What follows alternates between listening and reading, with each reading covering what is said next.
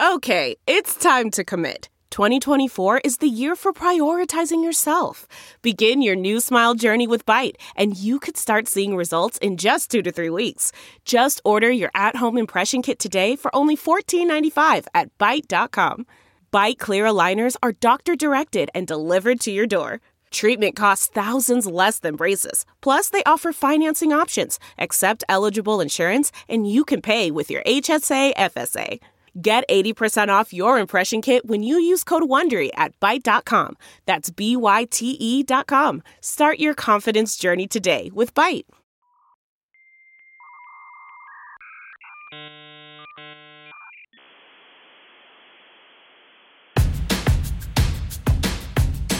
I'm as mad as hell, and I'm not gonna take this anymore! Hey everyone, it's Matthew Zachary, and welcome back to Out of Patience. What was once a show is now a party right here on the same feed you already subscribed to.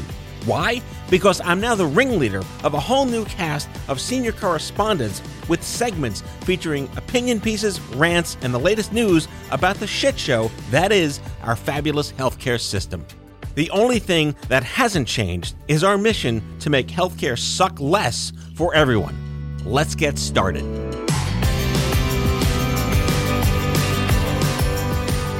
Welcome back, friends. Larry Reines joins me today, live in studio. He describes himself as an enemy of the status quo. This guy had me at hello. He's a long term survivor of a very rare condition that has lots of syllables that you'll learn about during the show polycy something something. His humble beginnings began as a paperboy in the 1970s and 80s, much like the video game we all remember in the malls we grew up in. 8 bit looks so good when you're falling off a bike getting hit by a stick. He's been an active advocate for the Leukemia Lymphoma Society, doing the team and trainings. He's a prolific blogger. He talks about what it's like to grow up in an age where rare disease actually has a voice and what you can do about it and how you build your communities. You know, I'm, I'm not a fan of just be your own advocate. Not everyone has the uh, the chutzpah embedded in their genetics to be their advocate, but he's a great guy, very authentic.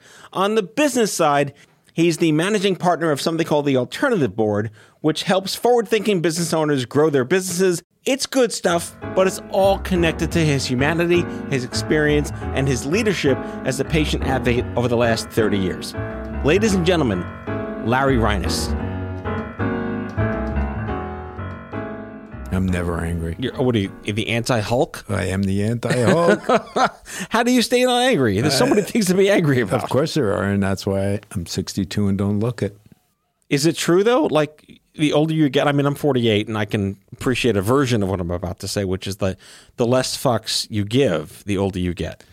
The less fucks you give. Yeah, just if you just never sweat the small stuff, you're in great shape. But you don't know how to do that at 22 years old. Yeah, I actually compartmentalize. That was one of my gifts is getting compartmentalization down pat. So things could happen and you don't have to own them. And you can compartmentalize it away from your next activity. So we're going to talk about you living with a rare condition from 26 years ago. Uh, 1995. What's right, that? that's yeah. 27 years ago. Yeah, yeah. Wait, how old were you then? Uh, 1960. So that makes me 35. Okay, so let's talk about were you already in a pre no fucks to give space in your life and business at that point, or did it accelerate your no fucks No, to it, give? it accelerated my Yeah. I don't give. Yeah, it totally did. Right. There's no so, question.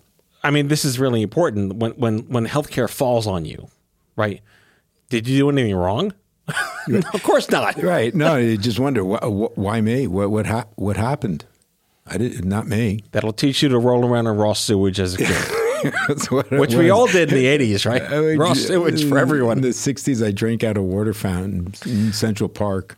That, I love this part of my show where we just we go back to like, well, we didn't die when we had no bike helmets and car seats. That's true. How do we make it? How did anyone live past 1980? Yeah, agreed. That's brilliant, isn't it? It's true. Where'd you grow up? Uh, New York City and Oh. then Long Island, Born and raised. All right, so Long Island, Nassau, or Suffolk? Nassau, All right, that's a better answer. Great Neck, New York. Better answer.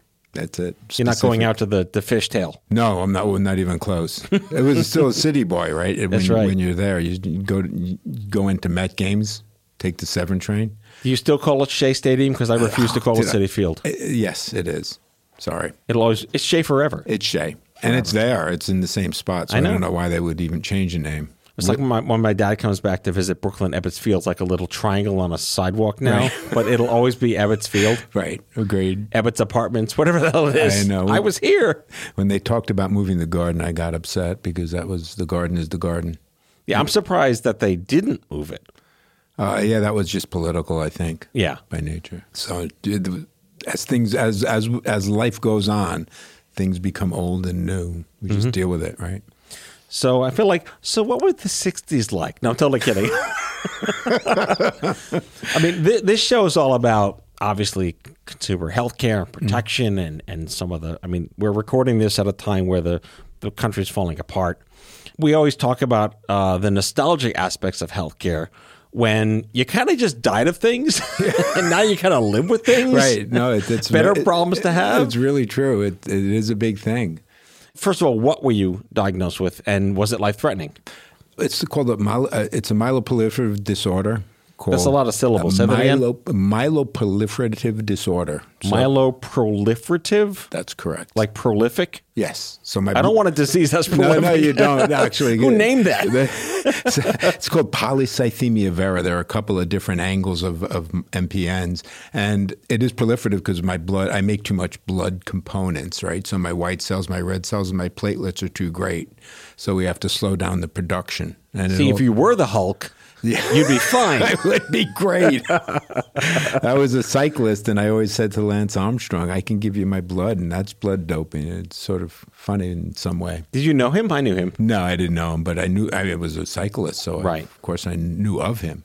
Did you do anything for Livestrong? I see you're doing stuff for Leukemia Lymphoma Society. Well, no, because it was uh, I did it for uh, LLS, Right. and and team in training, and we just it, it was wonderful experience to just get together with a group of people and um, raise funds for for disorders. Uh, It, it, ironically, it didn't really hit polycythemia because that's an orphan disease, Right. So y- the money never got there, and my hematologist always said, "Why don't you?" Um, why do you help out the, Right. the MPNs? What Do something doing?" at least. I'm going, well, this is organized. I'm, you know, you bring money into the, the cause, and, and I- I do believe that if you do cure some form of cancer, other forms are also taken care of at the same time. Well, we're going to get to something that might blow your mind because, like, the next five years of like treatment for rare diseases is like Star Trek shit.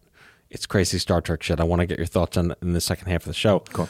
So you're in your mid thirties, family, Uh, yeah, a, a wife and two children.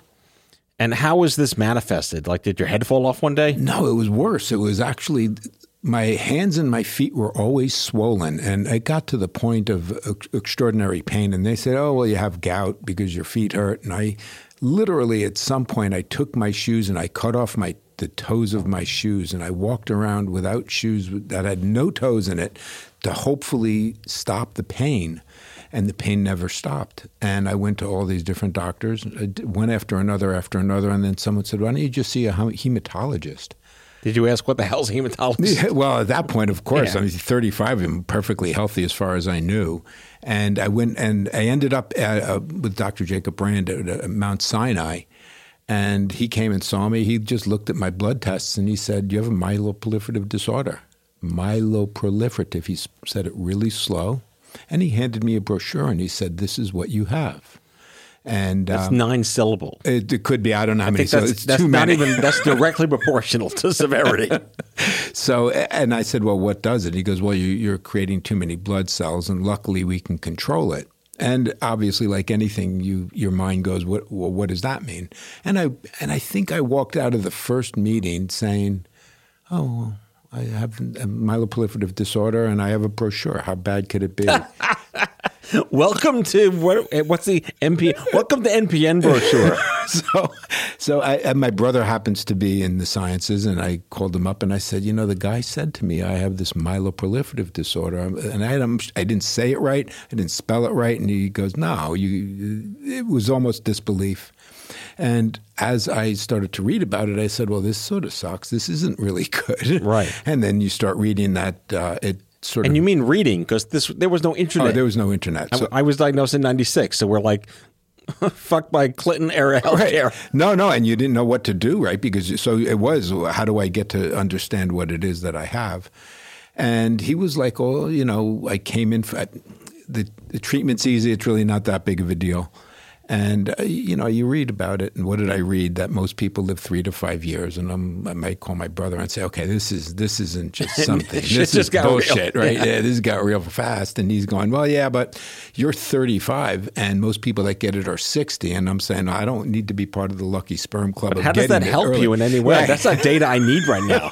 well, so the thought was, and the way it was he explained it to me, which made me feel better momentarily, was they died probably from other things as well because they were old. And now that I'm uh, 62, it, it, uh, I'm not. Yeah, I'm not buying any of it. Wait, have you outlasted the people he thought was well, dead by the uh, time you were diagnosed?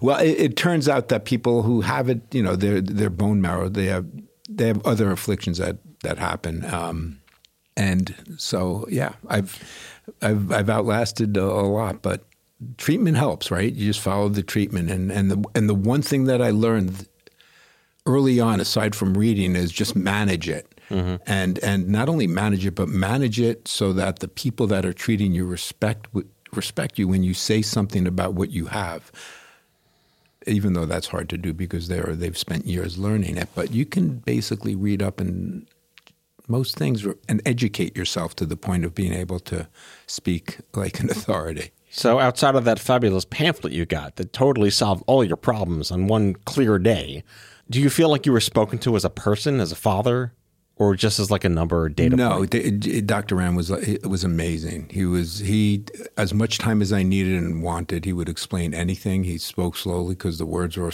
as nine syllables. You said Yeah. So they were they were all big words, and they all nothing resonated.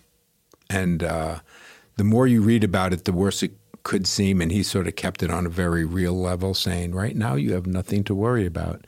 And we're going to put you on one baby aspirin every day to solve your problems. That was it? That's the way it started, yeah. So Like, and they smell good too. Like baby aspirins are like, I just remember their smell. John, John, what was it? Bear, uh, St. Joseph's. It was St. Joseph's That's aspirin, what it was. yeah. Mm-hmm. With orange flavored. I, So I got to take one every single day, and and that lasted for for years. And then the disease progressed a little bit. Obviously, it's not fatal because I'm here, but it, I, I needed to up the meds. Right? Rumors of your death have been greatly exaggerated. Agreed.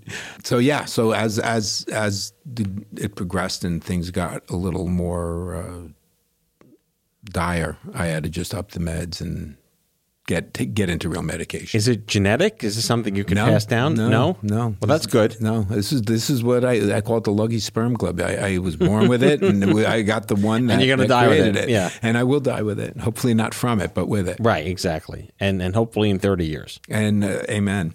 So you're living with this through your 30s and 40s. Yes. And did it influence your perspective on your work?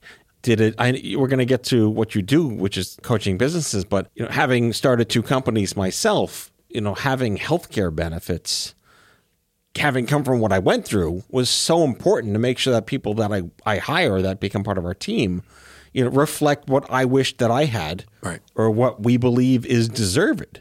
a thousand percent. No, eh, of course it it influenced everything I did after a while. You you begin to realize how precious life is and what you have to do in order to maintain it, if you will. And it's and it really comes down to management.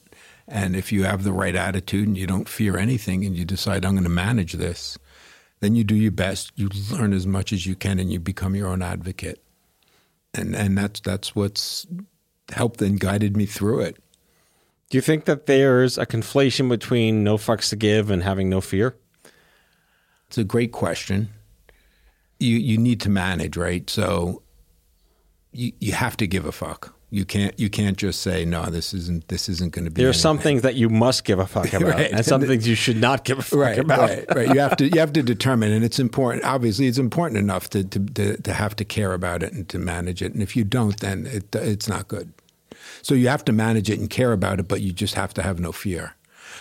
Maybe of the MRI machine, but nothing else. Well, that's the scanxiety. That's the, I that love that is? phrase, right? Yeah. Well, is that part of you. your checkups? You have to go in every now and then. I go well. I go in a lot, but uh, the MRIs are not unless something happens, and then I know that I'm in for a battery of exams. And that, and it sort of is. The, the interesting thing is, and I hope this isn't too much of a tangent. February of uh, 20, I thought I had the flu, and things lasted a long time, and I couldn't believe it that the flu was lasting day five, day six, day seven.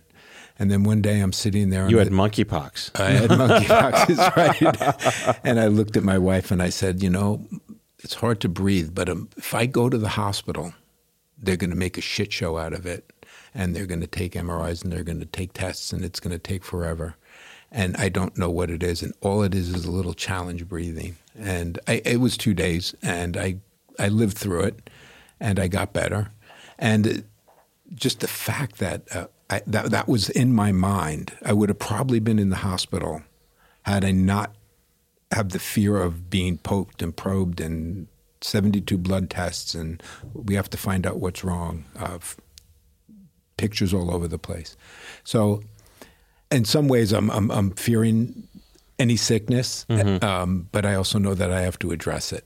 And I and that was well before we knew that there was this thing called COVID nineteen. You were an early adopter. I was very early, and Well, I was for early that. survivor, right? Uh, but I, I did survive it, and it was fine, and I am fine. I found obviously I, the antibodies were there when they finally came out with tests, Mm-hmm. and uh, I'm, I'm I'm happy the way it turned out. Okay, Humpty Dumpty sat on the wall. I didn't have a great fall. Thank no. you. All right. On that note, we will be right back after a quick break.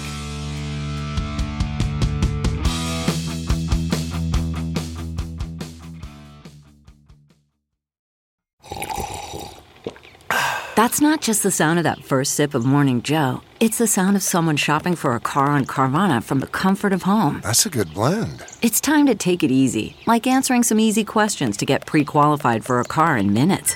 Talk about starting the morning right. Just like customizing your terms so your car fits your budget. Visit Carvana.com or download the app to experience car shopping the way it should be convenient, comfortable. Delve into the shadows of the mind with Sleeping Dogs, a gripping murder mystery starring Academy Award winner Russell Crowe. Now available on digital.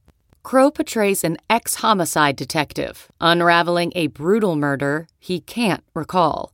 Uncovering secrets from his past, he learns a chilling truth. It's best to let sleeping dogs lie. Visit sleepingdogsmovie.com slash Wondery to watch Sleeping Dogs, now on digital. That's sleepingdogsmovie.com slash Wondery. CarMax is putting peace of mind back in car shopping by putting you in the driver's seat to find a ride that's right for you. Because at CarMax, we believe you shouldn't just settle for a car, you should love your car. That's why every car we sell is CarMax certified quality so you can be sure with upfront pricing that's the same for every customer. So don't settle. Find love at first drive and start shopping now at CarMax.com. CarMax, the way car buying should be.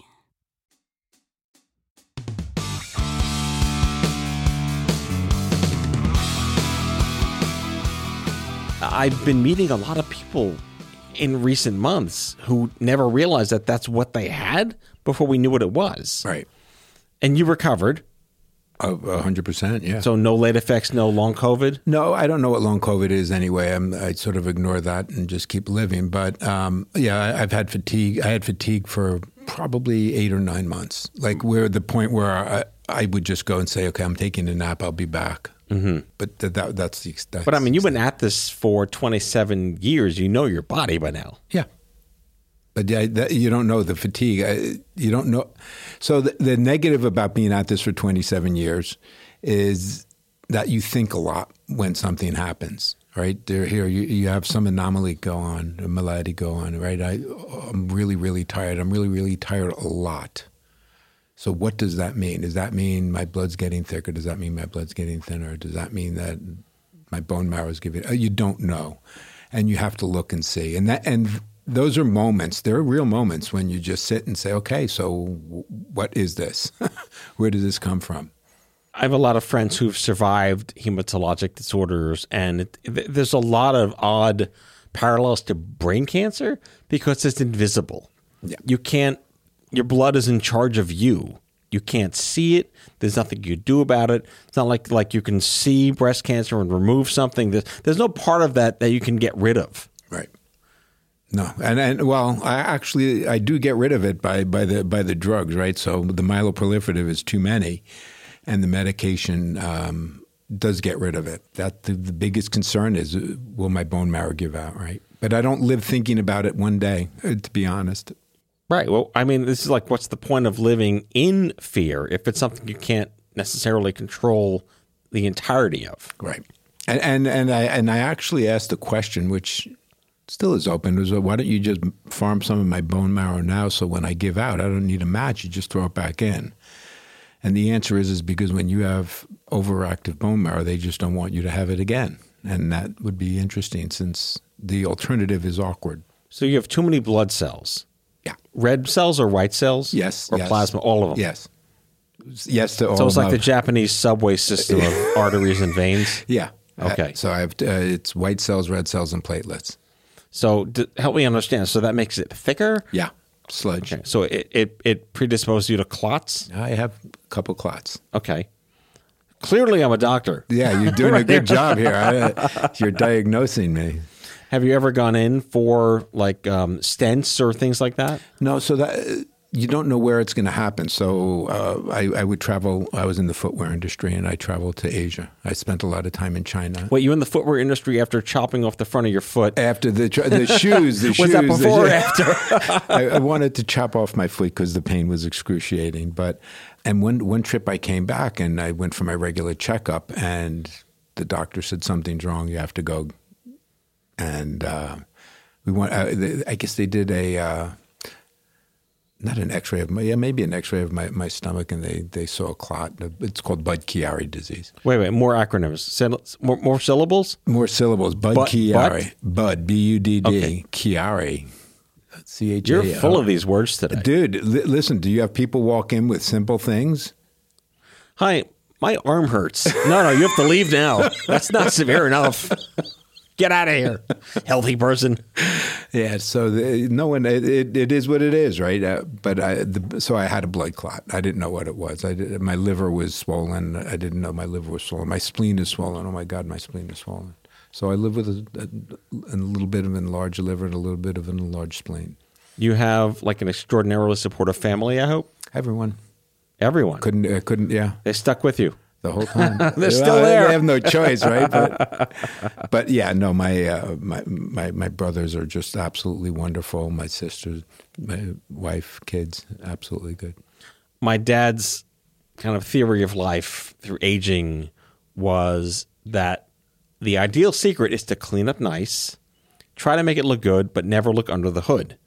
What's under your hood? We we know it's kind of a hot mess of medicines and scans and whatnot. Yeah, yeah, I was reading. I love this part that you were very open about how you were a paper boy, I was. the early beginnings. That's the way it started. And what did you learn from being a paper boy besides tolerance of neighbors that didn't like you? No, so it, it was the brilliance of an entrepreneur. What happens when you start as a paper boy is that you learn every aspect of a business. You learn customer service. You learn fulfillment.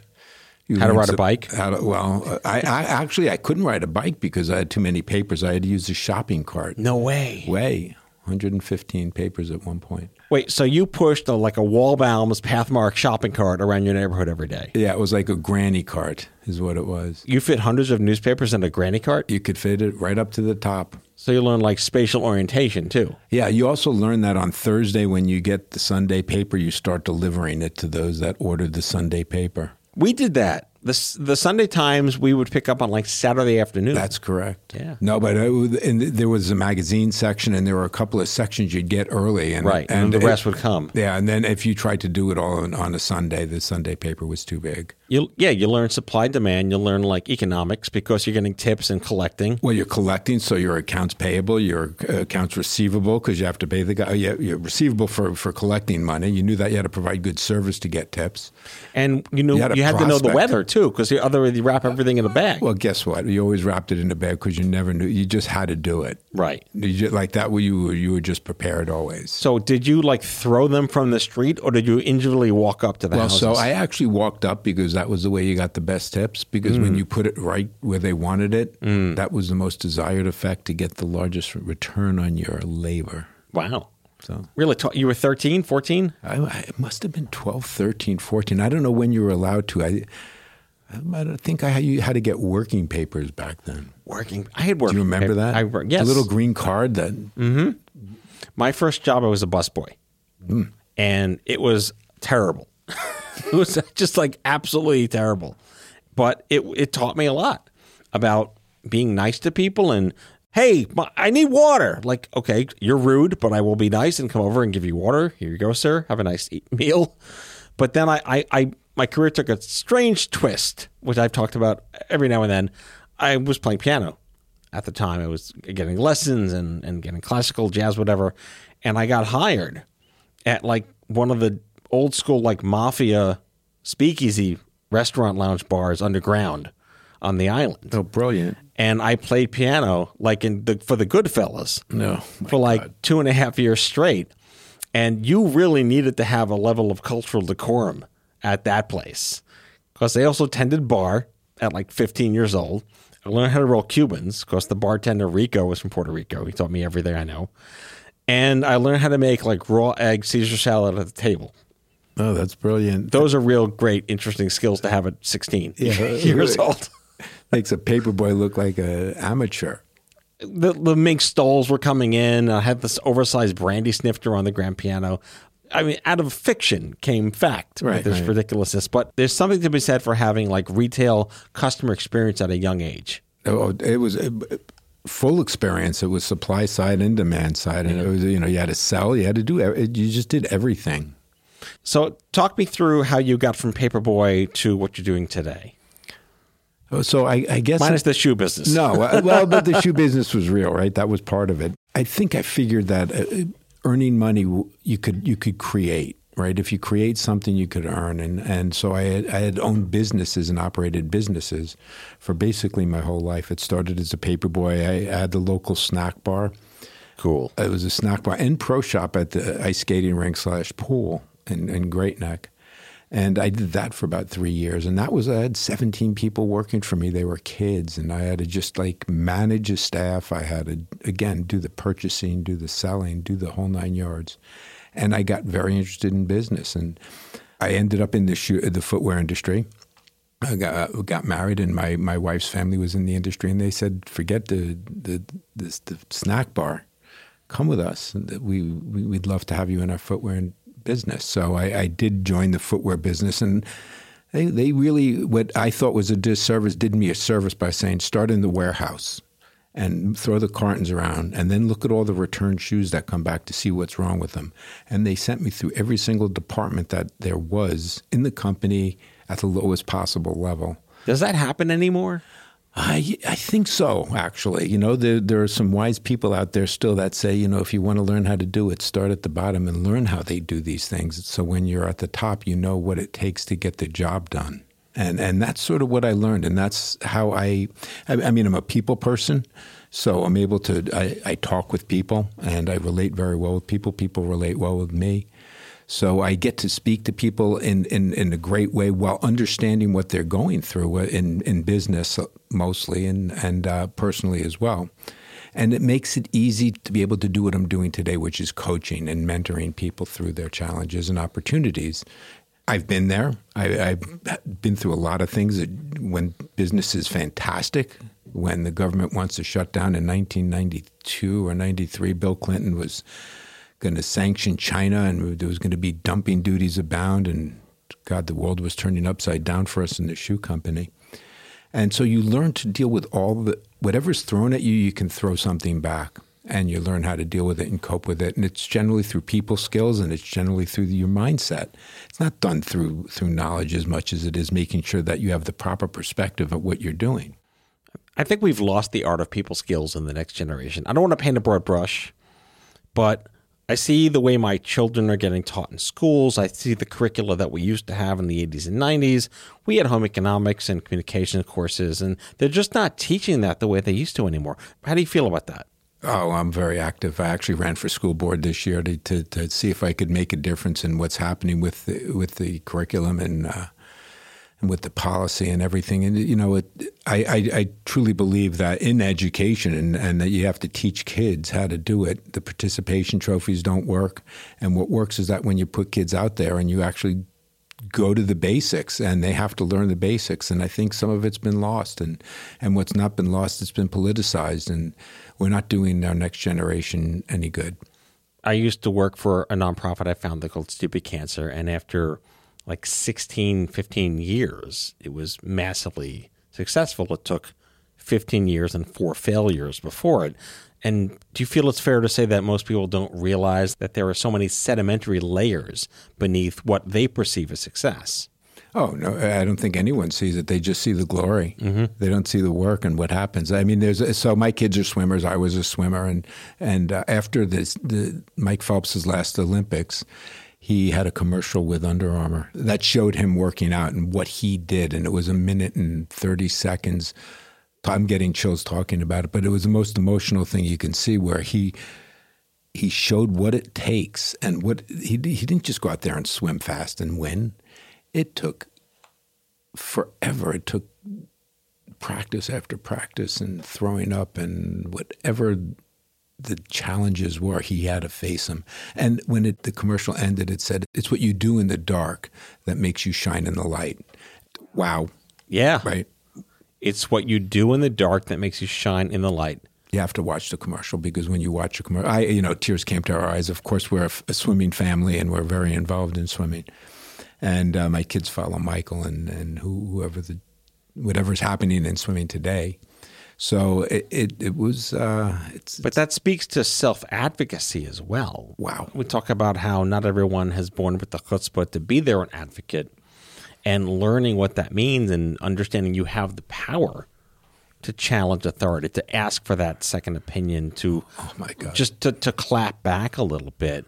People have to figure that out when they're not at the doctors, when they're not facing a health crisis, or when they're coming out of the aftermath right. of something that dropped on them. That's the dark times. You have an opportunity to find, you mentioned this before, this community of people who are like minded. It's, it's tribalism for the right reasons. Mm-hmm. We're going to wrap up in a few minutes, but I, I really do want to lean into your perspective on have you interacted with other people with this condition? How has serving the LLS community and the um, the Team in Training model helped you become an advocate for others? How do you become an advocate for others? Yeah, you just have to share with others that exactly what we're talking about. You have to be your own advocate. You have to go out there and do things. You obviously remember everyone who's been harmed by the disease, and you help everyone who you whom you can. But you do it by knowing it takes you to learn how to do it. There are layers underneath, and you have to work within those layers. You have to do it in the dark. You do have to learn about as much as you can to be your own advocate. I'm not scared to, to question any doctor on anything because now I know that there are people like we are, and sometimes when we are reading stuff and we just read and read and read, you might know something or not know something, or just make them question to think a little deeper about what it is that's the next best step. Well, I know what we're not going to call this episode "Do It in the Dark" because that'll be gravely misconstrued by yeah. our listeners. But it, I think it is the theme of our conversation today. Yeah. yeah. All right. Larry Reines is the founding member of the Aaron Myer Consulting Group. Yes. And an, a rare disease advocate. I'm going to try to pronounce it myself. Here, let's see if I've learned something today. Progressive myoproliferative neoplasm. Well, no, myeloproliferative disorder. But it is uh, a, MPN is a myeloproliferative. You're right. It is a neoplasm. I've been appropriately corrected. Thank you so much no, for coming on the show, Thank Larry. you for having me. This was a wonderful experience, and I hope people take to heart that they have to learn to do for themselves, as well as going to medicine for the for the answer.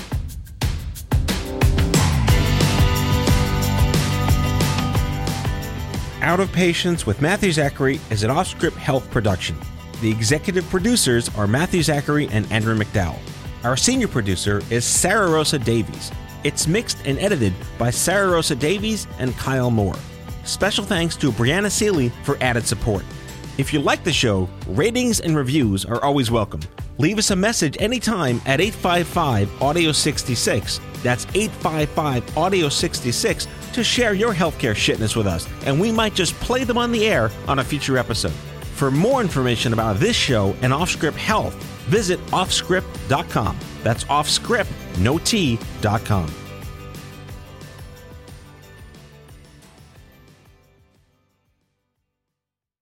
Why? Why? If you have T-Mobile 5G home internet, you might be hearing this Why? a lot. Why? Every time your internet slows down during the busiest hours. Why? Why? Because your network gives priority to cell phone users. Why? Good question. Why not switch to Cox Internet with two times faster download speeds than T-Mobile 5G home internet during peak hours? Okay. Stop the whys and visit cox.com slash 5G home for details. T-Mobile prioritizes certain T-Mobile phone users over home internet users during times of congestion.